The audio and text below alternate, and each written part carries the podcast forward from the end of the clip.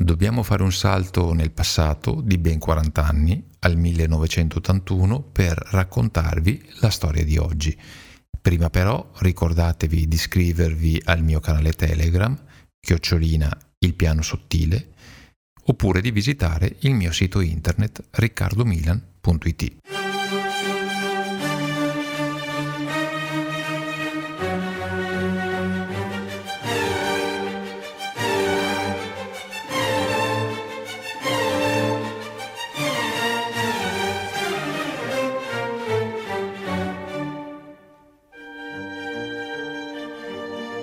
Perché torniamo al millenovecentottantuno per parlare della storia di oggi? Beh, perché eh, in quella data il C D C di Atlanta, il Center for Disease Control di Atlanta, tanto all'onore delle cronache oggi, isolò il primo paziente con sindrome da immunodeficienza acquisita, ovvero sia da AIDS, quella che i francesi chiamano SIDA.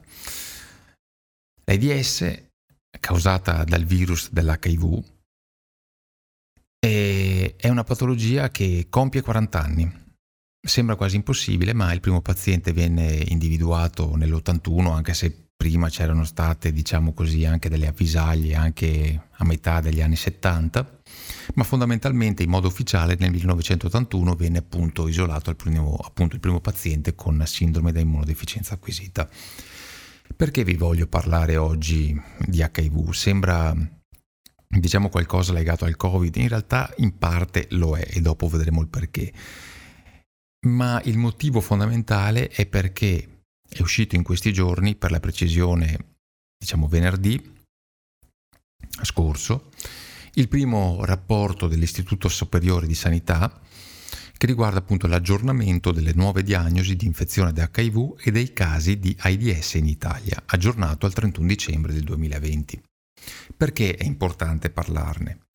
Innanzitutto vi snocciolo subito due dati. milletrecentotre.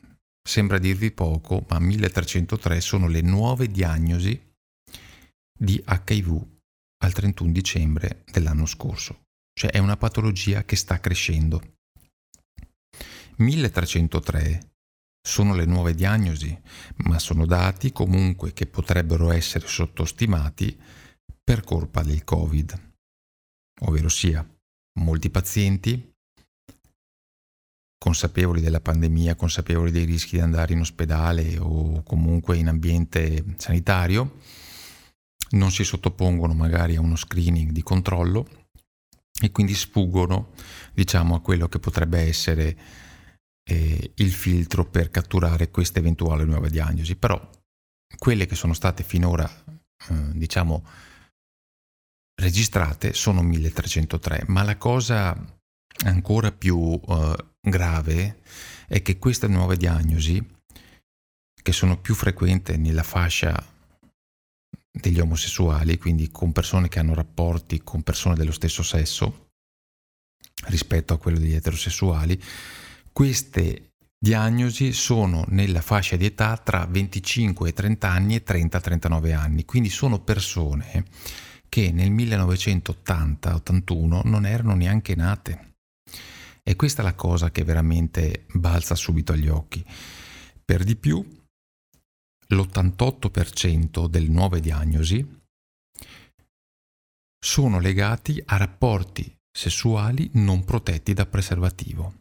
Cioè, questo è una cosa veramente agghiacciante, passatemi il termine. Cioè, nove rapporti su dieci sono rapporti non protetti e nove rapporti su dieci sono quelli che determinano le nuove infezioni. Già questo la dice lunga e sostanzialmente potremmo chiuderla qui. Ma c'è di più. Molte persone, si stima circa da un quaranta a un sessanta per cento, hanno ricevuto una diagnosi tardiva con bassi livelli di C D quattro, cioè sotto alle duecento cellule per microlitro. Quindi questo significa che dal quaranta al sessanta per cento di persone hanno ricevuto una diagnosi molto spinta in là nel tempo, quasi, diciamo, alle soglie della proprio della, del conclamarsi della patologia stessa. Per questo è importante fare prevenzione, cioè per far sì che appunto si possa arrivare ad una diagnosi da acca i vu il più velocemente possibile, senza che il paziente possa evolvere proprio nella malattia. Ma perché vi ho parlato di questo rapporto? Beh, innanzitutto perché tra una decina di giorni, oggi sto registrando la puntata, siamo al venti di novembre, ma tra dieci giorni, quindi il primo di dicembre, sarà come al solito, come ogni anno, la giornata mondiale appunto per eh, ricordare l'acca i vu, l'AIDS. Ma seconda cosa, eh, è fondamentale non abbassare mai la guardia contro questo virus subdolo che sembra ormai scomparso, perché sono passati quaranta anni, sembra che non esista più, sembra che sia parte del, del nostro passato. Tanto è vero che le generazioni nuove non sanno, non dico che non sanno cosa sia, ma eh, tra virgolette eh, lo sottostimano, non ci danno importanza, eh, cioè il novanta per cento quasi di rapporti non protetti la dice lunga. Questo è un dato di fatto incontrovertibile che fa pensare, fa veramente pensare. Ma quello che io ricordo di quegli anni, a metà degli anni ottanta cominciarono, poi forse anche prima, adesso non ho la, la, la memoria chiarissima, però io ricordo molto bene quella che fu la pubblicità per antonomasia, anzi due pubblicità per antonomasia. Prima quella del se lo conosci lo eviti, quello dell'alone viola, che diciamo si trasmetteva da persona a persona laddove avessero avuto uno scambio di siringa piuttosto che un rapporto sessuale non protetto. E quello fece sicuramente breccia nella mente di noi giovani di allora, quasi anzi ragazzini, perché non avevamo, non avevamo eravamo forse un po' meno che adolescenti, ma sicuramente ci rimase impresso, almeno a me rimane impresso e mi sensibilizzò particolarmente. E poi l'altra pubblicità sicuramente molto impattante e goliardica quasi, ma forse goliardica non è il termine giusto, è quella del professore vecchio stampo, il vecchio professore sembrava uscito dagli anni sessanta settanta, che entra in classe, una classe ipoteticamente del liceo, trova il preservativo per terra, lo prende in mano e con aria un po' sbigottita dice: di chi è questo? I ragazzi lì per lì si guardano, scambio di, di sguardi, e dopo qualche secondo si alza il vero responsabile, dopo essersi messo le mani in tasca dietro, e dice: è mio. Ma la cosa bella è che un po' alla volta, anzi repentinamente, i compagni, tutti maschi e femmine, si alzano e dicono: è mio, è mio, è mio. Questo quindi a condividere quello che poteva sembrare un, la missione di un reato, ma che in realtà è l'unica arma, almeno allora, per potersi difendere da un virus così subdolo, che riguardava la sfera più intima di noi esseri umani, cioè la sfera delle relazioni interpersonali, la sfera dei rapporti sessuali, la sfera dell'amore. Però quello era l'unico mezzo per potersi difendere. Arrivammo poi anche a campagne più strazianti, più dirompenti, come quella di Oliviero Toscani, in cui, mi ricordo, la foto la trovate, la vedete, la trovate su qualsiasi, potete digitarla su Google, in cui c'è questo ragazzo ormai con sindrome da immunodeficienza acquisita in fase ormai terminale, circondato dalla sua famiglia e abbracciato ai suoi genitori. È una foto veramente, mi vengono i brividi solo, solo a pensarci. È tipico dello, dello stile Toscani, che comunque, per quanto possa essere criticato, sicuramente colpì nel segno. Ci furono anche tantissime polemiche, così come nacquero morirono, e non fu l'unica campagna che Toscani interpretò anche in modo, diciamo così, dirompente, in modo così, potrei usare un termine forse non corretto, ma fuori dal coro, ecco, non, non allineato.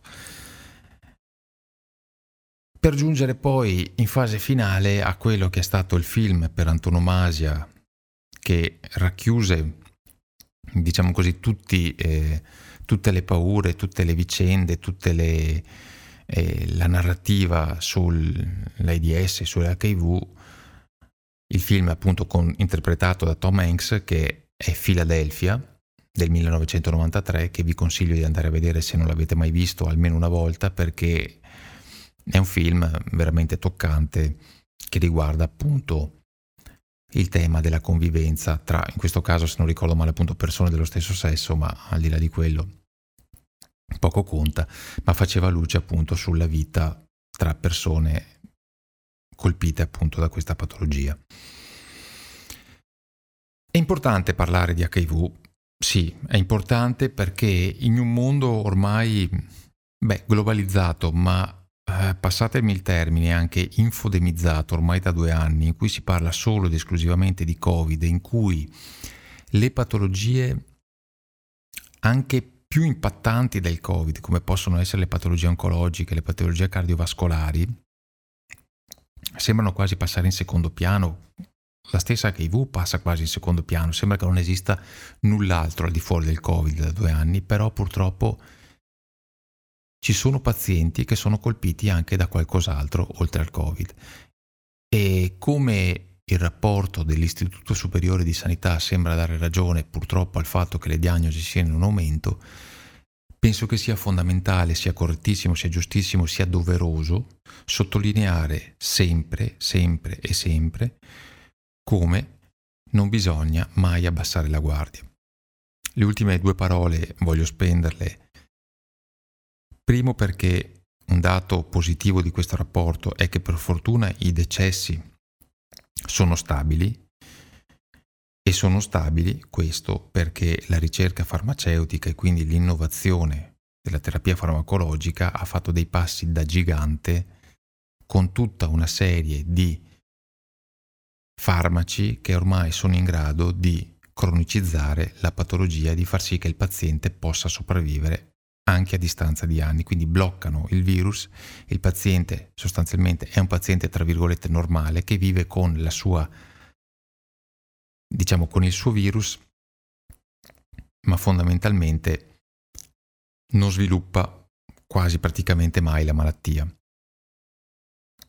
Questo è un dato assolutamente confortante, un dato che ci deve far sperare non solo per l'H I V, ma sicuramente anche per altre patologie. Quindi la ricerca non si ferma mai, quindi è importante investire in innovazione e nuove tecnologie, perché questo ci consente di poter lottare non solo contro l'H I V, ma con tutte le sfide che ci vengono poste ogni giorno.